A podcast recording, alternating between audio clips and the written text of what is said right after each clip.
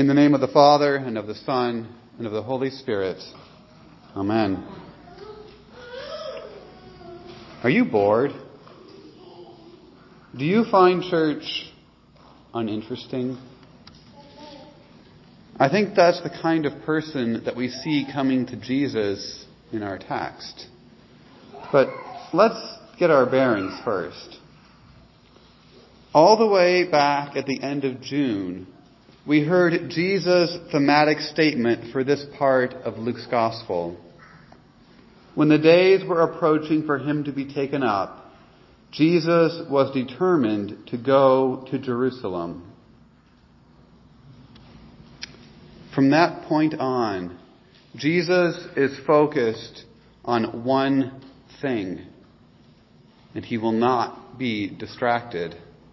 Jesus is headed to the cross. Everything Jesus does and says points toward this single reality. That is his destination. That's why in last Sunday's text, Jesus was so eager to cry out, "It is finished." But here, in the midst of Jesus' all-important journey, someone asks, "Lord, are only a few going to be saved?" Not a question about Jesus' suffering and death. Not even about this man's own sins and forgiveness. This interrogator isn't interested in himself, in his own destiny. He wants to know about all the others. After all, the questions of whether someone else will be saved are much more interesting. We could debate that all day. Does that guy get in? Or, I'd really like to hear about her sins. Yes, this unnamed questioner seems to be concerned about others, trying to peer into their unseen hearts. Or maybe this man is just plain bored. The preaching of Jesus isn't enough for him. He wants to get into the mystery of salvation. Why are some saved and not others?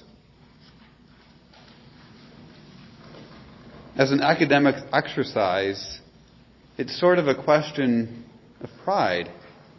A question that assumes that the one who is asking it is outside of its scope.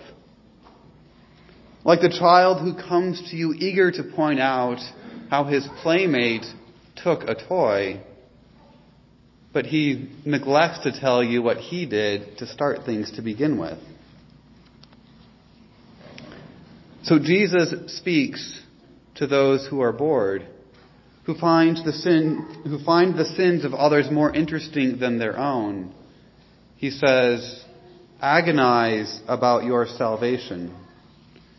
If you think church is boring, if you think his teachings aren't all that interesting to you, agonize about whether you are saved. Where the bulletin has printed "strive," it's the Greek word agonizomai, from which you can hear agonize. Originally, it meant to compete for a prize in the Olympic arena. In Greek, the agon was the place of contest, the stadium. So to you who think church is boring, Jesus says, no, it is the place where you are prepared for the conflict. Life in this world is a deadly struggle, and we need training and discipline.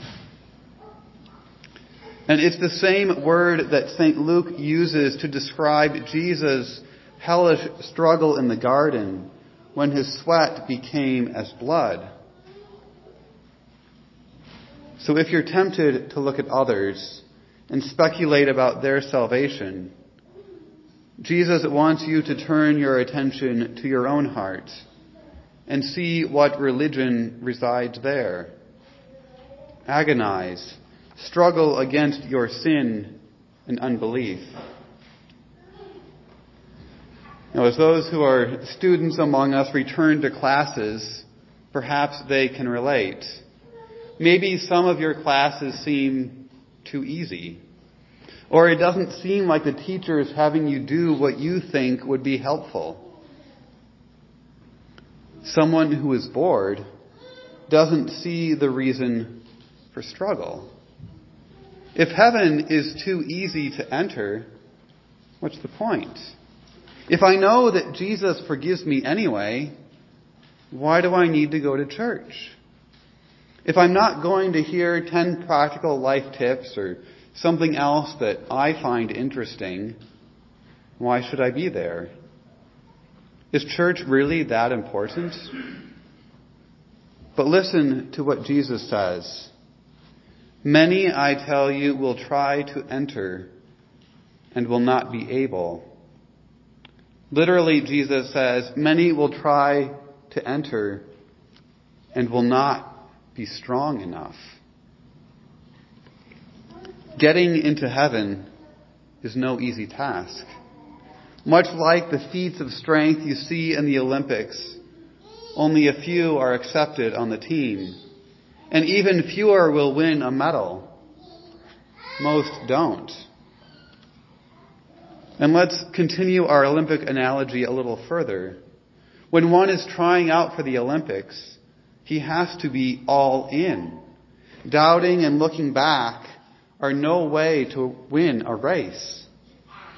Only an unwavering gaze on the prize will do. The one who figures, there's always next year, doesn't tend to succeed. Promising to do better next time doesn't win medals. And yet, how many foolishly believe there is more than one chance to enter heaven? How many are like the rich fool who think his barns and immense wealth will give him time to repent later? Yet Jesus here promises that one day the master of the house is going to get up and shut the door and lock it. Then all the pleading and weeping and knocking will have no effect. Jesus' preaching here calls to mind that of Noah. Well, we don't have any of Noah's sermons. St. Peter tells us that Noah was a preacher of righteousness. As Noah spent 100 years building a massive boat in a place that had never seen rain, his friends and neighbors probably asked him what he was doing. Over and over, Noah would reply that a great flood was coming and that this ark was the way of salvation. But they were indifferent. Hear how St. Matthew describes it. Just as it was in the days of Noah, so it will be when the Son of Man returns. In fact, in the days before the flood, people were eating and drinking, marrying and giving in marriage, until the very day that Noah entered the ark. And they did not realize what was coming until the flood came and took them all away. All through the time the ark was being built, its door was wide open. It was the only way to salvation. Perhaps there were some who wandered into the ark out of curiosity, but they couldn't be bothered to stay. Noah and his preaching were just too boring. This life and all it had to offer was far more interesting. Yet when the day came for God to close the door of the ark, only Noah's family was on board. But suddenly, when the door was closed and the rain started, I imagine the people were immediately interested in gaining entry. I imagine that they pleaded and wept, even pounding on the door. But the time for salvation was over. No longer a bored citizen anywhere, but the time for striving and agonizing was done.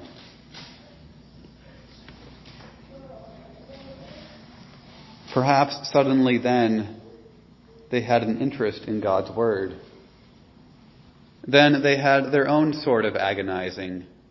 They were weeping and gnashing of their teeth. But their tears could not satisfy them, and gnashing their teeth brought no comfort.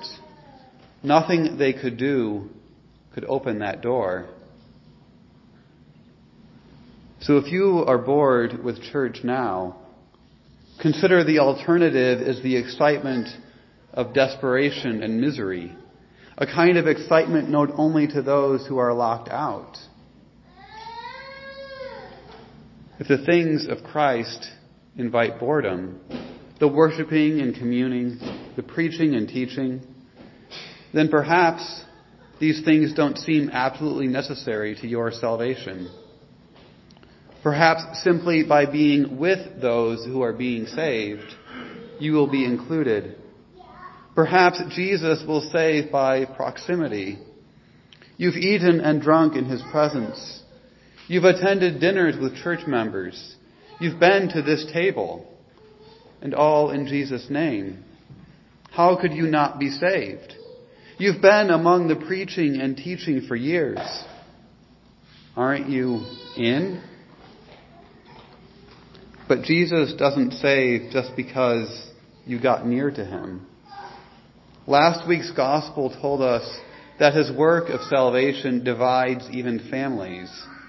Some are saved, others are lost. Being on the membership roll of a church doesn't get you into heaven, nor does being nice. Even some whom you consider to be in first place aren't going to make it in, and some whom you consider to be last will be saved. All of this is what Jesus is saying in response to the unnamed questioner in today's text. Jesus doesn't want questions about others' salvation. He doesn't want idle speculation about what's in someone else's heart. He wants you to consider whether heaven's door will be slammed in your face. But Jesus has more to say. If you are weak and heavy laden because of your sins, if you are troubled about your salvation, then Jesus would have you rejoice. For in Jesus, salvation is yours. Yes, there is only one door to salvation. There is no salvation outside of it. Every soul that is saved must fit through this door. And yes, that door is narrow. That door is so narrow that if you try to fit through it holding on to your sins, you won't be able to make it. You won't be strong enough. If you keep your focus on whether everyone else is saved, you will not get through the door. The door is impossibly narrow, but that door is Jesus. Yes, the door is narrow, but it is as narrow as a cross. The one narrow door to heaven is the body of God hanging dead on a cross. The door is the one who spread his arms wide to die for all sinners, to welcome little children. And he invites, urges, and welcomes all people to come, to enter the narrow door to salvation. For the door of salvation stands open. Though this door is narrow, it is wide open now, and only Jesus can close this door. Your sins do not close the door. Nor does your boredom, your worries, your fears. The door is wide open enough for a multitude to come streaming through. From earth's wide bounds, from ocean's farthest coast, through gates of pearl streams in the countless host, singing to Father, Son, and Holy Ghost. even for those whom you wouldn't expect. This door stands open. And you have been brought through that door by your baptism into Him. While those outside claimed their proximity to Jesus, He says, I don't know where you come from. Depart from me, all you workers of unrighteousness. So you do not simply claim that Jesus preached in your streets, but that He has put His name on you. Not simply that you ate and drank in His presence, but that you eat and drink His body and blood in the Holy Communion. For you do not claim your own righteousness, but the righteousness of Jesus Himself. In Jesus, you have the cure for your boredom, for you are a guest at the great feast. And that is something very far from boring. Every Sunday we praise our Lord, not just with those gathered here, but with angels and archangels, and with all the company of heaven. In the communion service, the songs of praise of the prophets and apostles blend with our own. And we sing with the saints of old and all our loved ones who have fallen asleep in Jesus. The church in heaven gathers with the church on earth around Jesus as He makes Himself known to us in bread and wine. Here is where those being saved constantly gather to be pointed to Jesus, the door, and to be given the strength to go through that door. Here is where we taste the feast of the kingdom of God by dining on the body and blood of the King Himself. Here we don't wonder in boredom about how many are being saved. Here we rejoice in the excitement that we have been saved. In the holy name of Jesus. Amen. The peace of God, keep your hearts and minds in Christ Jesus our Lord. Amen.